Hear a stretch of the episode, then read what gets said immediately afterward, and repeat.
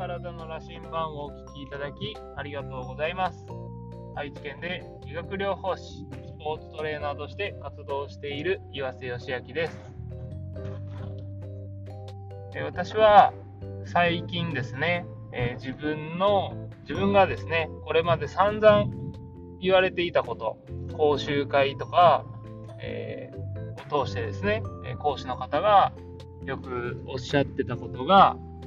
最近になってようやく、えー、理解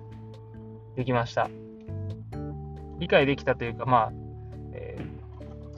ー、そういうことかっていう、まあ、気づきっていうレベルですかね。なので、えー、私はスポーツトレーナーとして体の使い方ですね。人間の体の構造を生かした、動きというものをどのようにして鍛えていくかということを、えー、普段指導したりするんですけどもそこに対してこういう方向性で鍛えていったら、えー、体も柔らかくなるし力も発揮しやすくなるしパフォーマンスが上がるんだっていうのが、えー、ようやく見えてきました。で、えその方向にですね、えトレーニングしていくためにはえー、もうちょっとこう知識が欲しいなと思って、えー、そこに対して、え、ちょっと学びを進めようと思って、最近ですね、こう書籍とかをまた改めて開くんですけども、やはりこう、その時は、その体のことについてですね、分かったと、理解したと思って、書籍を開くと、実は、その分かったと思ったえー、分野ですら、えー、こんなにわからないことがあるのかというような気持ちになりました。これで体のこと理解したぞっていうテンションからですね、一変して、こんなに知らないことあるんかっていうような、えー、感情を最近味わってですね、えー、やっぱり無知の知という言葉があるように自分が知らないことですね、を知ることが大事というのが、えー、本当に、えー、痛感しましたね。でですね、えー、まあ、新しい扉を、まあ、今までは見つけられなかったわけで、その扉を見つけて、扉を開けたら、また新しい世界があるって。一種のこう、ロールプレイングゲームみたいな感じですね。なので、え、私はまた新しい世界に今飛び込もうとしているわけで、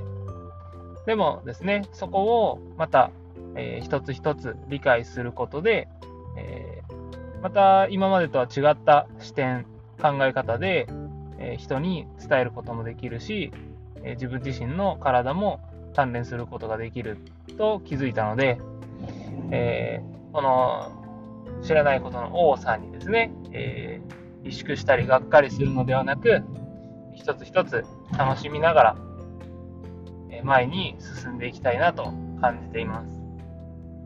皆さんも、え、知らないことを知ったときですね、えー、すごく、分かった気持ちになると思うんですけども、それはまだ単なる入り口期だと思うので、えそこからですね、えその世界の広さを知って、一歩を萎縮するのではなく、しっかりですね、気づいたからには前に一歩一歩踏み始めて、踏み進めて、えー、自分の、えー、自分の成長というか、その世界を踏みしめ踏み進めたことをですね、しっかり世の中に還元していくと、より、えー、あなたにしかできない貢献の仕方、世の中との関わり方っていうものができると思うので、えー、ぜひですね、知らない世界を知るのを楽しみに、えー、共に歩んでいきましょう。というわけでですね、今日はちょっと短いですけど、知らない世界をですね、知ることで、えー、知らない世界を知ることでですね、じゃないですね。知らない世界の広さを知ったことで、えー、萎縮しないように、前に前に進んでいきましょうという話でした。えー、お聴きいただきありがとうございます。ではまた。